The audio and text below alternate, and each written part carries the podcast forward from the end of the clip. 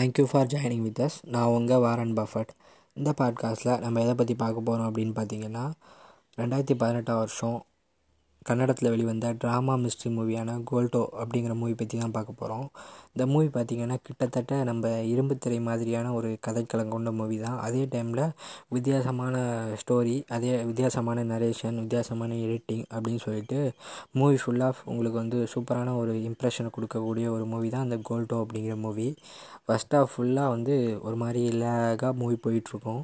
நீங்கள் ரொம்ப காண்டாகி இந்த மூவி எனக்கு பிடிக்கலடாப்பா அப்படின்னு நீங்கள் வெளில வந்துட்டிங்கன்னா செகண்ட் ஹாஃபில் வரக்கூடிய அந்த அருமையான ஒரு எக்ஸ்பீரியன்ஸை நீங்கள் மிஸ் பண்ணிவிடுவீங்க அப்படின்னு தான் சொல்லணும். ஃபஸ்ட் ஹாஃப் முடிஞ்சு செகண்ட் ஹாஃப் வந்து டேக் ஆஃப் ஆகி அப்படியே ஏரில் போயிட்டுருக்கோம் அப்படின்னு தான் சொல்லணும்.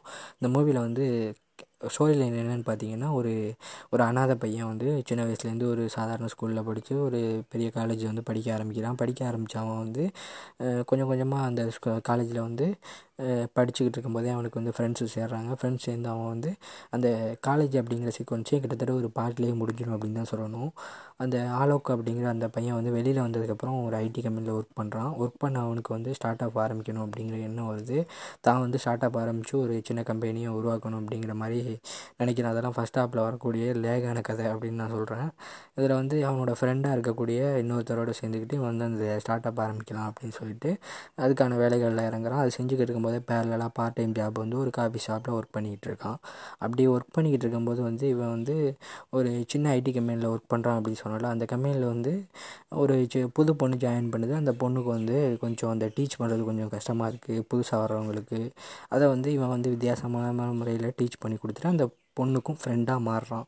இதெல்லாம் ஃபஸ்ட் ஸ்டாப்பில் போயிட்டுருக்கும். அதே டைமில் அந்த இவரோட ஃப்ரெண்டாக இருக்கக்கூடிய இன்னொரு பையன் வந்து கொஞ்சம் ப்ளே பாய் மாதிரியான ஒரு கேரக்டர் கொஞ்சம் எல்லா பொண்ணுங்கள்ட்டையும் நம்பர் வாங்கி கடலை போட்டு இந்த பொண்ணுங்கள்ட்ட பேசி அப்படி சுற்றக்கூடிய ஒரு ஆள். இப்போ இந்த மூணு பேரும் வந்து ஒன்றா ட்ராவல் பண்ணுறாங்க இந்த கதை வந்து அப்படியே ஃபஸ்ட் ஹாப்பில் மூவ் ஆகி போயிட்டே இருக்கும். டேரக்டர் பார்த்தீங்கன்னா ஜனராதன் சிக்கண்ணா அப்படிங்கிறவர் தான் இந்த மூவியோட டேரக்டரு இந்த மூவியோட டேரக்ஷன் பார்த்திங்கன்னா உங்களுக்கு ச இந்த படம் ஃபுல்லாக பார்த்து முடிக்கும்போது உங்களுக்கு பா வேறு லெவலில் அந்த மூவி எடுத்திருக்காயா அப்படின்ற மாதிரி ஒரு ஃபீல் கொடுத்துரும். அதே மாதிரி அமித் ஆனந்த் அப்படிங்கிறது தான் மியூசிக் பண்ணியிருக்காரு. சொல்ல வேண்டியதில் மியூசிக் வந்து ஓரளவு ரொம்ப நல்லாவே இருக்கும் அப்படின்னு தான் சொல்லணும். கதை மாதிரியே செகண்ட் ஹாஃபில் தான் அந்த மியூசிக்கும் டேக் ஆஃப் ஆகும். முக்கியமான கேரக்டர் யார் யார் பண்ணியிருக்காருன்னு பார்த்தீங்கன்னா நவீன் சங்கர் அப்படிங்கிறவர் வந்து ஆலோக் அப்படிங்கிற கேரக்டர் பண்ணியிருக்காரு. ஃபஸ்ட் ஹாஃப் ஃபுல்லாக ரொம்ப சட்டிலாக அதே டைமில் செகண்ட் ஹாஃபில் ரொம்ப சூப்பராக ஒரு மாதிரி அவரோட ஆக்டிங் வந்து ரொம்ப நல்லாவே இருக்கும் இந்த மூவியில் அப்புறம் வந்து சோனு அப்படி அவங்க வந்து பூஜா ரமேஷ் அவங்க பண்ணியிருக்காங்க அந்த கேரக்டர் அந்த சோனு அப்படிங்கிற கேரக்டர் வந்து ஒரு செம்மையான ட்விஸ்டான ஒரு கேரக்டர் அவங்க செகண்ட் ஹாஃபில் வந்து அந்த கேரக்டரோட ஒரு அல்டிமேட் அவதாரம் வந்து நமக்கு வந்து ரொம்ப அருமையான எக்ஸ்பீரியன்ஸை கொடுக்கும் அந்த மூவியில் அப்புறம் வந்து அவினாஷ் இவரை வந்து நம்ம சில தமிழ் மூவிஸ்லேயும் பார்த்துருப்போம். இவர் தான் வந்து வில்லனாக நடிப்பார் தமிழ் மூவிஸில் அங்கே வந்து சர்க்கிள் இன்ஸ்பெக்டராக கிட்டத்தட்ட ஒரு வில்லன் மாதிரியான ஒரு ரோலில் பண்ணியிருப்பார். அப்புறம் வந்து ரங்க ரங்கயானா ரகு. அவர் வந்து சிஎம்மாக நடிச்சிருப்பார். அவரோட ஆக்டிங்கும் நல்லாயிருக்கும் ஒரு ஒரு சீனில் தான் வருவார். இருந்தாலும் ரொம்ப சூப்பராக இருக்கும். அடுத்து வந்து ஒரு முக்கியமான கேரக்டர் ஒரு செகண்ட் ஹீரோ மாதிரின்னு சொல்லிடலாம். பவன்குமார் அப்படிங்கிறவர் வந்து டெக்கி பனீஷ் அப்படிங்கிற கேரக்டர் பண்ணியிருப்பார். அவர் தான்ப்பா அவர் தான் அந்த கதையில் வந்து ஒரு முக்கியமான சீனை வந்து நரேட் பண்ணி ஒரு ஸ்டோரியாக சொல்லுவார். அந்த சீனில் வந்து அவரை உங்களுக்கு ரொம்ப பிடிச்சி போயிடும்.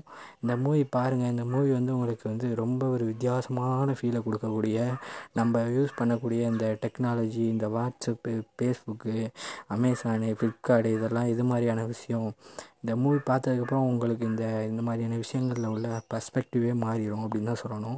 இதுக்கு முன்னாடி நீங்கள் வாட்ஸ்அப்பில் ஒரு ஃபோட்டோ ஷேர் பண்ணுறதுக்கு முன்னாடி ரொம்ப ஈஸியாக எடுத்து அந்த ஃபோட்டோவை ஷேர் பண்ணுவீங்க. இந்த மூவி பார்த்ததுக்கப்புறம் இதை இப்போ பண்ணலாமா? இல்லை இன்னும் ஒரு ஒரு வாரம் கழித்து பண்ணலாமா? இல்லை பண்ணுவோமா? வேணாமா?